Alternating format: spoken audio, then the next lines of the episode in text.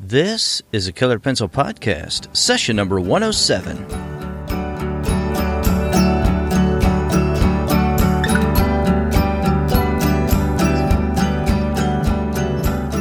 Welcome to Sharpened Artist, a Colored Pencil Podcast, where we discuss in detail all things in and around colored pencils and the colored pencil artist.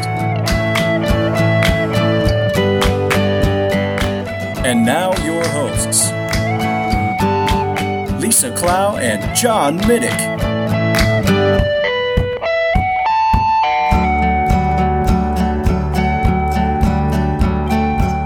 Hello, my name is John Middick, and I'm joined by my co-host Lisa Clow of Lockery Fine Art. Lisa, how you been? I'm fighting with microphones today. Yeah, don't I know it? We're 42 minutes late for recording the podcast because of microphone difficulties. Not bad. Yeah, we're 20 minutes till an hour, so no big deal at all. No, it's not a big deal. So anyway, what are we talking about today, Lisa? We're talking about using colored pencil outdoors. Yeah, this is kind of fun, I think. I'm not going to say that French word that people like to say, because I'll probably pronounce it with the wrong vowel accent, and somebody will complain about that. Plein air? Yeah, there you go, that one. I'm not gonna say that. So. I've seen people just get on a soapbox about that, about really? How to pronounce it. Like, okay, I guess I won't. That's how I've always heard irritate anybody. Yeah, plein air, or en plein air, or whatever. So, all right. So, can you do this with colored pencil? We're going to talk about that, and then talk about maybe some supplies that you should think about taking with you if you decide to do this, and why you may not decide to do this, I guess. All right, so I did do this one time, and I really liked it, and I'll probably do it again. I've thought about doing it for a while, and I went ahead and just took the plunge and decided to give it a go and see what I thought about it. I took a couple of my cameras with me, my G7s, and set them up to record as I was doing this. All right, Lisa, have you ever done this before? Not with colored pencil, but I have quite a few times with painting. When I was in Southern California, I used to go down to the beach fairly often and set up on the boardwalk and paint. Mm-hmm. All right. So with colored pencil, let's talk about some supplies then that you might take. So you want to be a minimalist, right? You don't want to, lug your whole studio with you, because you want to take as few of items as possible so that you don't have a lot of things to cart back and forth. What I did is I took just a piece of, I took a piece of Fisher 400 sanded paper mounted on foam board, but I didn't do that. I took everything but that, and I had no paper today when I went there. And I got everything set up, got my cameras set up, and tried to figure out the lighting, make sure everything was right, and then I realized I didn't have any paper, so I had to lug everything back, come back to the house, and grab the paper. That was ridiculous. So don't make that mistake. So anyway, some of the things you'll need, obviously, is paper, pencils, and a sharpener, maybe something to erase with, and then you need an easel, and your supplies for your personal care, water and stuff like that. So what I took is I had the Fisher 400 paper, like I talked about, and I had I just grabbed my carton that I have my Polychromos pencils in, and I just, grabbed the entire set. I think there's two sets in that little cart. It's a little bin, actually. And I just grabbed that, stuck it in the car, and grabbed kneaded eraser and a sanded eraser and what else? A pencil sharpener, and I grabbed some tape, just because if there was a lot of wind, I was wanting to tape the back of that foam board to my easel so that it wouldn't keep moving on me. I didn't really have a problem with that, though, but that was just a precautionary measure in case I needed it. Another thing that you want to consider, just like what John was saying with bringing the tape, make sure your easel that you're using is heavyweight enough that that's not going to blow over. My experience outdoors, again, being at the beach, it's going to be breezier, but having the entire easel blow over along with the canvas, things blow around, and that is really frustrating. Good. So you may want to bring some clips, some way to clip the board or clip the work to a board. Or if you're working on a drawing board, I think that would if you're not working on Fisher 400, a drawing board would be really good because you could clip the board itself to the easel without damaging the artwork or the paper. But you want something that's really going to allow it to stay. In my case, tape would not have done it wouldn't have helped at all. So I would have needed a heavier clip, just given the difference in the amount of wind I experienced versus what John had, where he had, you know, lighter breezes and it was a much nicer area to work outside for him. But you want to really consider when you get a decent breeze and your entire setup goes flying by, that is so frustrating. Good. And you may even want an umbrella or something to put over you so that you're not under direct sun. The problem with that is that also can catch wind. So if that may be a problem for you, a big hat, and even if you think you might feel silly wearing one of these huge sun hats, seriously, do it anyway, because the amount of sunburn you can get on your shoulders, your ears, that's a big one. If you've got your hair parted, I can't tell you how many times my part got sunburned, because you don't think about it. You're out there in the sun and you don't necessarily think about the sun. So make sure you bring your sunblock. I would add that to the list. Things that are going to make it more comfortable. If you like to blend with odorless mineral spirits, this is the one of two times I might recommend getting the Prismacolor blending markers. They're that alcohol-based marker that you can blend with. I would do that instead of my normal little container of odorless mineral spirits, because the odorless mineral spirits, no matter what container you put it in, has a tendency to leak. It is just so easy to leak all over the place. So even if it's a slow leak, that marker, if you're just going to be doing quick little blending, and especially if you're working outdoors, you're probably going to do quicker, more loose sketches. The blending marker from Prismacolor, that is one of the only times I would use that marker versus my regular odorless mineral spirits. Those are great tips. I had a big safari kind of hat on today that my daughters make fun of, so that was perfect. They weren't around. And I used that. I had a water bottle, and I would recommend bug spray or something like that. I knew I set an alarm. I was only going to spend 45 minutes at the most, and I left before that alarm went off. And I just got, a pretty just basic sketch, and I've got reference photos now of what I was drawing, and I can go ahead and finish that in my studio at home. But I also had a real nice solid wood easel that isn't going to blow over, so that's a good point, Lisa. Make sure that you have something with some solid construction that isn't going to be temperamental when wind comes by. I really like those French-style easels that's what I was using. That you can pull out. It adds a lot of weight, but it gives you a lot of storage space, too, and that helps it not to blow over. Those are perfect for outdoor. That's the exact one I was using, the three-legged wooden one. And those are really nice, and they just fold up and you carry them with you over your shoulder, and it works really well. And we'll put a link to some of these supplies in the show notes as well, so if you want to check that out. Yeah, definitely we'll have all of these linked up in the show notes for you, so that'll make it easy. And that sanded eraser, I think, is a really good one to have for sanded paper. The thing is, with sanded paper, you don't want to really be erasing too much anyway, because you're going to destroy that sanded tooth on the support.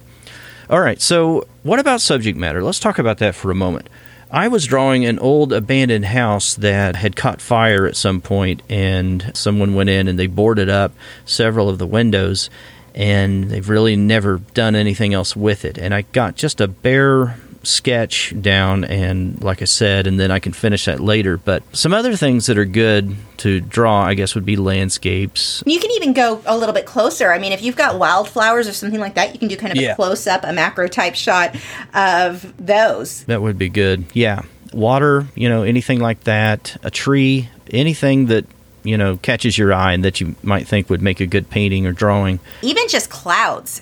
That is a great thing to do while you're out there, because you really get to see the movement. And sometimes that, I think, can be more helpful in learning to paint and draw clouds well, watching them in real life, than just going by a photograph.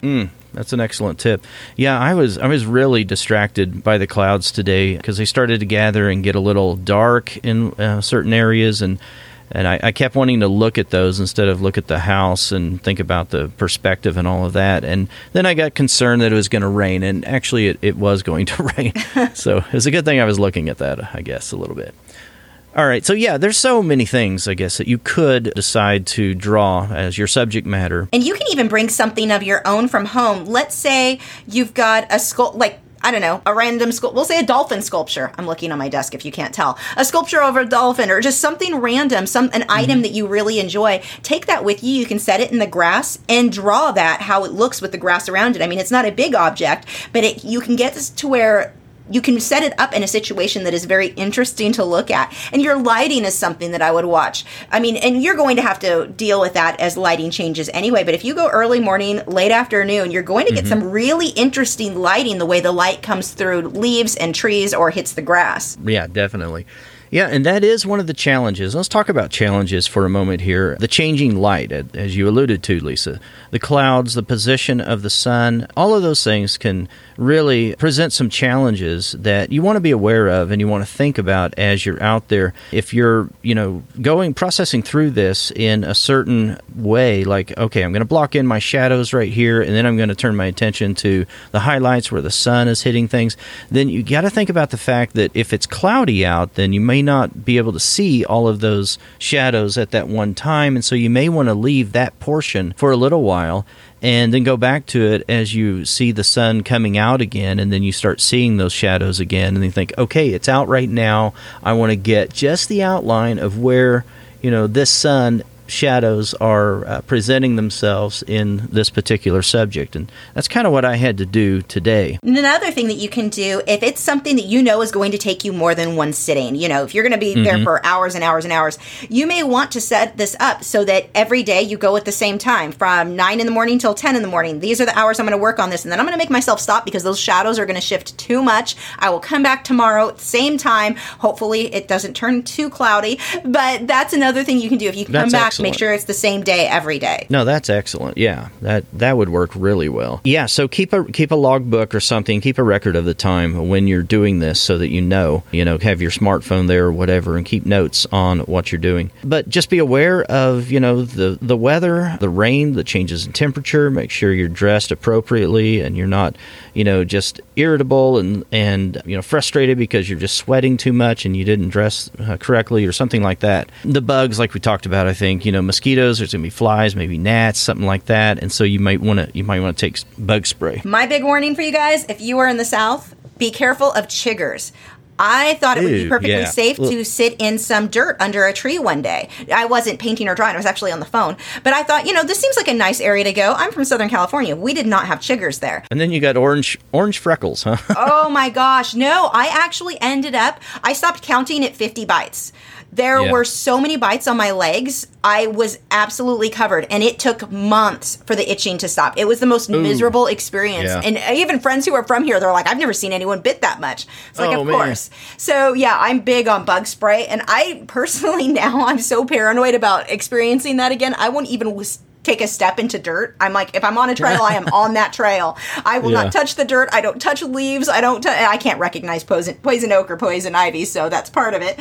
But I am super paranoid about that is definitely something you want to think about, where you're located. Yeah, definitely. Snakes, that may be a concern for you. Just be aware of what is around you. If you're like me and you rarely go outside, you may not be aware of some of the wildlife that may present a bit of a problem. So just watch for that sort of thing. And if you're like me, I love outdoors. I love being outside. And it's just, that was so, so fun doing that. And so, but you got to be aware of your surroundings and aware of where you are. Another thing too, your supplies. There is a very good chance you'll have extra pieces of paper, a tissue, something will want to blow away. Don't be lazy. I mean, I probably don't need to tell you guys this. As artists, I think we have a tendency to be a bit more aware of how we leave the area, nature after we've been there, but just make sure you don't leave trash around when you're doing this, because for me, the thing that I have to watch is making that extra effort when something blows away. It's not that I would intend to leave trash there, but I will have paper or random things just blow off. So I'm, running half a mile to go find it, so I don't just leave it there. But try to make sure that you weigh everything down so you don't end up in that situation where you are going on a mile-long jog when you didn't intend on it, to track down things that blew away. Can happen easily, Oh, yeah. I know. I have done that. Something I forgot to mention, Lisa, I'll just mention this right here, is the reason why I chose sanded paper is, for one, it's so quick. You can get some colors down there very, very quickly, sketch out something very quick.